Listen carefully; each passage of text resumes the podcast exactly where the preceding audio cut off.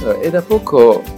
uscita una notizia che mi ha interessato abbastanza, in quanto si concepisce una, un'architettura non soltanto come un luogo di lavoro, di abitazione o quello che sarà poi questo grattacielo di cui vi devo parlare, ma viene concepito questo grattacielo anche per produrre qualcosa. E questa è appunto la notizia che lo studio di Carlo Ratti Associati, che tra l'altro è un uh, architetto che stimo molto, di cui vi avevo già parlato tempo fa, un, parlando un po' più di quello che fa, della sua biografia, quindi se vi interessa andate un po' indietro nel tempo che avevo, ne avevo già parlato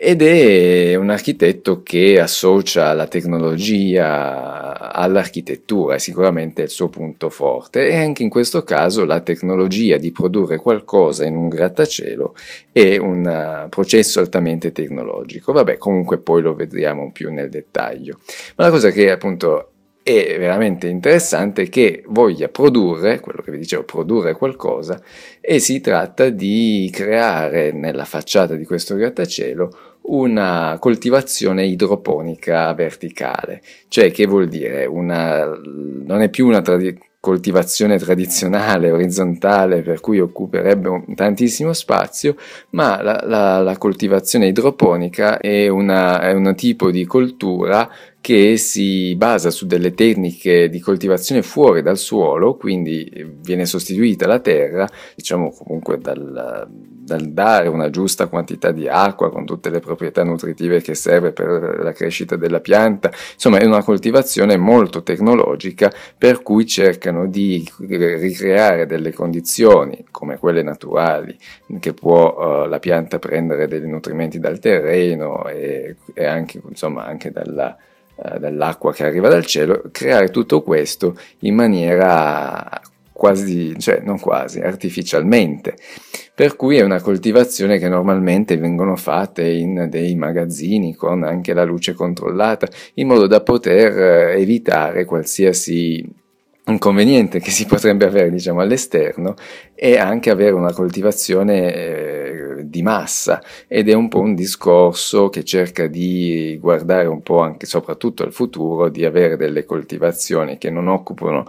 eh, quantità enormi di terreno bensì possono produrre tante vegetali, tante frutta, tanta verdura, quello che sia, in diciamo uno spazio limitato. Vabbè, comunque l'idea, comunque questa tecnologia, in questo caso Carlo Ratti la vuole applicare nella facciata di questo grattacielo. E, e, quindi avremo oh, un po' un'idea, come magari ho ampiamente criticato di, di Stefano Boeri dei, del bosco verticale, perché lui mette appunto il bosco, queste piante, o, perché serve a poco forse, anzi sono più le spese e, ed è forse un discorso più di marketing, di pubblicità nel mettere delle piante sulla facciata, che poi in realtà dei benefici che potrebbe avere, che potrebbe portare appunto al, all'edificio stesso, all'architettura stessa.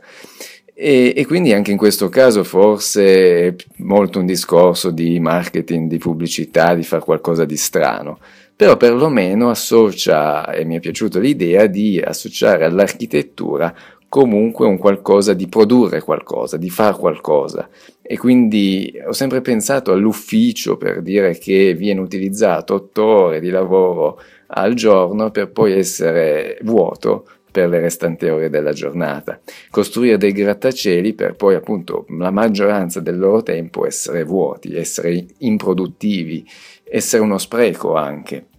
E quindi possiamo anche pensare a un'architettura che ormai fortunatamente si parla di ecologia, di mettere l'isolante, i pannelli fotovoltaici, il solare, quello che sia, ma poi per il restante del, del periodo di, della sua vita è inutilizzato, perché appunto viene magari utilizzato poche ore al giorno. E allora comunque associare un'architettura alla produzione di qualcosa che magari possa essere utile, eh, l'ho trovato insomma interessante. Ovviamente poi bisogna capire quando verrà fatto, come vengono affrontate le varie problematiche. Non so, banalmente pensavo di raccogliere queste verdure o frutta che sia quando una persona lavora. Cioè immagino il businessman che lavora al suo computer e il contadino ipertecnologico appeso alla facciata che dovrebbe eh, coltivare la sua verdura. Sicuramente, ovvio, non è questo il caso perché è tutto un sistema ipertecnologico per cui deve essere tutto controllato, tutto automatizzato,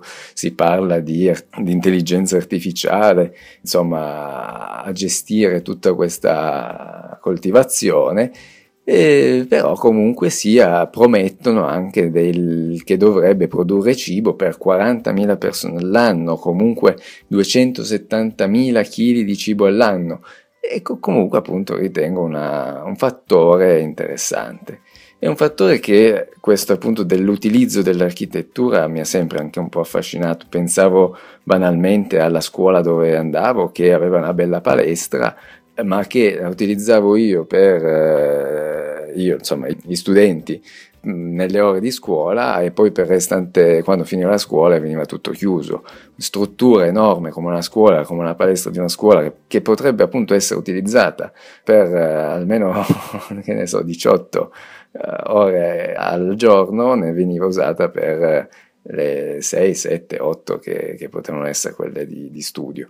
e quindi anche mi sembrava proprio un enorme spreco. Potevi mettere l'isolante, il pannello fotovoltaico, ma per me quello era uno spreco. O così come magari ho sempre pensato a, a queste distese enormi, impermeabili di, di pasteggi che, che, devono essere fatti, insomma, per anche lì in quel caso ospitare per poche ore a, al giorno le macchine che la gente arriva in città, posteggia, va a lavorare e quindi sono sempre lì 8, 9, 10, insomma quanto vogliamo lavorare, non più di quello. Ora che uno va in ufficio, prende la macchina, torna a casa e abbiamo di nuovo uno spazio inutilizzato lì, impermeabile, che crea anche un disagio dentro una città. E poi magari si vanno a creare i, i, campi, utilizzare i campi agricoli per mettere i pannelli fotovoltaici. Capite che c'è un po' un discorso un po' un'incongruenza. Mettiamo i pannelli fotovoltaici nella città o dentro sopra un uh, coso industriale, un fabbricato industriale e lasciamo i campi agricoli dove appunto la terra possa assorbire e produrre qualcosa in maniera tradizionale, forse più buono. Vabbè, eh, tante incongruenze, tanti problemi. Però ecco, la cosa che mi interessava in questo caso, di questo progetto di Carlo Ratti, lo ripeto, è un grattacielo che dovrebbe essere poi costruito nella città cinese di Shenzhen, che qua potrei iniziare anche un altro discorso e forse ve ne parlerò di questa città Shenzhen che è pazzesca per le cose, per l'architettura che stanno facendo in pochi, pochi anni.